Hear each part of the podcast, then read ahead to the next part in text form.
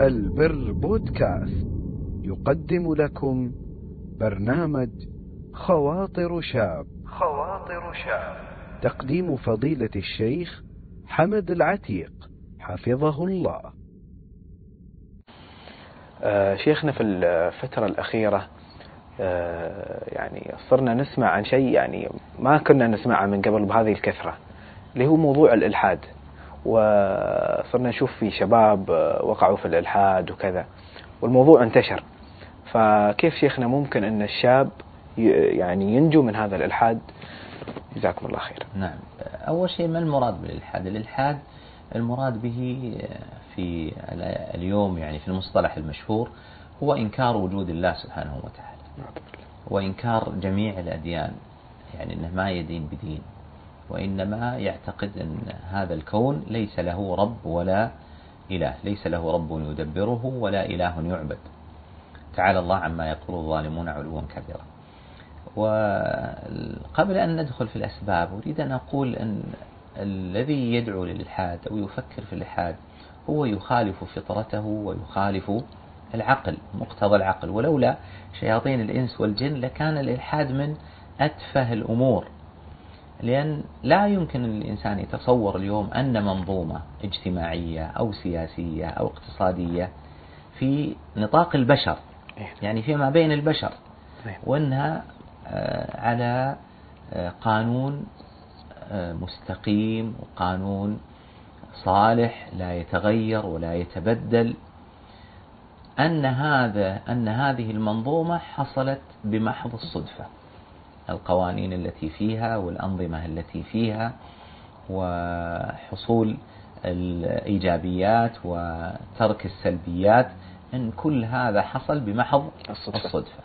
يعني مثل ما يقولون تصور أن مجموعة من القردة دخلناهم في مطبعة وجعلناهم أيام وسنين ومئات السنين، هل يمكن من خلال الصدفة أن مع الوقت تخرج لهم روايات وقصائد شعرية وغيرها من الكتب الفكرية والاقتصادية والسياسية، ويجي واحد يقول أنه محض الصدفة؟ إذا كان هذا ما يتصور عاقل في هذا الأمر البسيط، كيف يمكن أن يتصور عاقل في هذا الكون اللي من آلاف السنين التي لا يعلمها إلا الله سبحانه وتعالى، وهو سائر على نظام مستقيم في كل شيء، في البشر، في الحيوانات، في السماء، في الأرض، في النبات، في الهواء، كل المنظومات على وجه الأرض وما فوق الأرض وما تحت الأرض، كلها بنظام حير عقول أذكى بني آدم. كيف يقال أنه مجرد ماذا؟ مجرد الصدفة. ثم يقال لهم الصدفة لو وقعت تقع لمرة واحدة، لكن هل وجدتم صدفة متكررة؟ هذا واحد. ثم صدفة متطورة، بمعنى أن الصدفة ثم الصدفة اللي بعدها أفضل ثم الصدفة اللي بعدها أفضل ثم الصدفة التي بعدها أفضل من الجميع، وهكذا يمشي التطور حتى يخرج عندنا المنتج النهائي الذي هو أفضل شيء. الصدفة غالبا إنما تقع لمرة واحدة وتقع عشوائية، لا تقع باتجاه التطور اللي يزعمه هؤلاء. ولا نريد أن نخوض في مسألة يعني الإلحاد، لكن من أكثر أسباب وقوع الشباب في الإلحاد هو أمر حذر منه السلف وحذرت منه الشريعة، ألا وهو الاستماع لهؤلاء الملحدين. الذي وقع في التدخين عاشر المدخنين وجالسهم، الذي وقع في المخدرات جالس أصحاب المخدرات حتى وقع في المخدرات، الذي وقع في العلاقات المحرمة جالسهم أو صاحبهم أو تعرف عليهم حتى وقع في العلاقات المحرمة. كذلك الذي وقع في الإلحاد لا يمكن أن يقع في الإلحاد إلا بعد أن يبحث عن الملحدين ويسمع منهم. والعجيب أن هؤلاء الذين يولعون والعياذ بالله بالإلحاد تجد تخصصه ماذا؟ تخصصه هو البحث عن الشبه وليس البحث عن الجواب عن الشبه، يعني يبدأ فقط يبحث كيف يثبت الإلحاد والعياذ بالله. لا يبحث عن كلام أهل العلم الراسخين في العلم في الرد على الإلحاد. وهذه المناسبة يعني من ابتلي بالإلحاد هناك يعني كثير من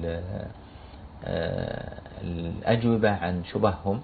من المعتنين بهذا الباب الشيخ الأستاذ الدكتور صالح سندي حفظه الله تعالى، له مشاركات كثيرة فيما يتعلق بباب الإلحاد. أنصح من ابتلي، ما أنصح من لم يبتلى، وإنما من ابتلي بشيء من هذه الأمور أن يرجع لحلقات ومشاركات الشيخ صالح سندي حفظه الله تعالى.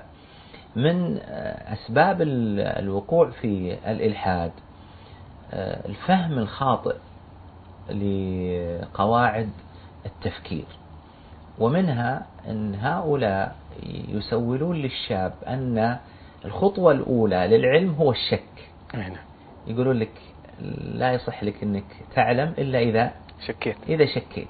يجعلونه يشك في نفسه، يجعلونه يشك في أبوه، يشك في أمه، حتى يصلوا به إلى الشك في الله وفي دينه وفي رسوله صلى الله عليه وسلم.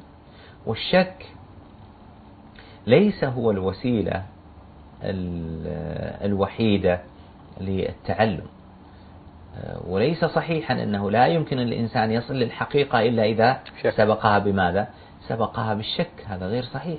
عندنا أشياء قطعية ما يقع فيها شك عندنا، ولا يقع عندنا فيها شك، مثل أن النار حارة، وأن الماء يروي، وأن الأكل يشبع. فهذا الخطأ في التفكير المزعوم أنه صحيح في التفكير هو الذي أوقع كثير من الناس في الشك في الله وفي دينه وفي رسوله صلى الله عليه وسلم. الأمر الذي يلي من أسباب الوقوع في الإلحاد والعياذ بالله هو حب الظهور. يعني بعض الشباب مثل باصطلاحهم يقول يحب الشو، يعني يصير دائما الأنظار متوجهة إليه والأسماع متوجهة إليه، فوش يفعل أشياء غريبة.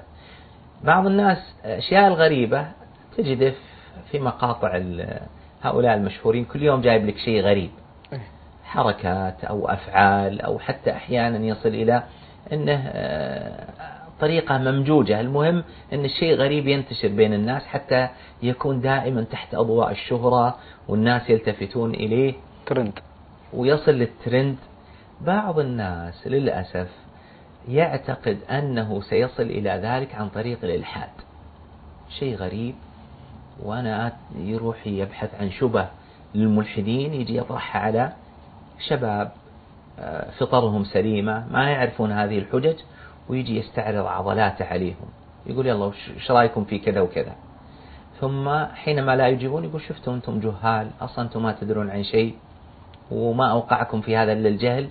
يبدأ يحاول أن يرفع نفسه عليه ويظهر نفسه، يكون دائما تحت الأضواء بماذا؟ بمعرفة حجج الإلحاد وطرحها، ويبدأ أحيانا على نطاق ضيق زملائه، ثم بعد ذلك يتطور إلى أسرته، ثم بعد ذلك يجلس مع الكبار ليظهر لهم ماذا؟ أنه عالم، وهو المسكين فقط جالس يحفظ حجج الشيطان وأولياء الشيطان. وإلا لو جلس بين يدي عالم من علماء الشريعة العارفين بهذه الحجج لعرف أنه أصغر واحد من أصحاب الفطر من أصحاب العلم الشرعي يستطيع أن يرد على هذه الحجج التافهة. السبب الذي أختم به أن كثير من الشباب يقول خلي أجرب أسمع للملحد فلان، وأسمع للملحد فلان، وأسمع للملحد فلان. وأحيانا يكون معجب بشخصية شخص لأنه له بروز وظهور في أمر من أمور الدنيا، عالم في الفيزياء وعالم في الكيمياء مثل ما يقال، أو الأحياء، وهو يدين بدين الإلحاد، يقول خلني أجرب أسمع له وش المشكلة. فيجرب والعياذ بالله السم الذي يقتله ويقتل دينه ويقتل إيمانه وإسلامه، نسأل الله السلامة والعافية. وصيتي لأبنائي وبناتي أن يحذروا، وأن دينهم وإيمانهم وإسلامهم وأغلى ما يملكون.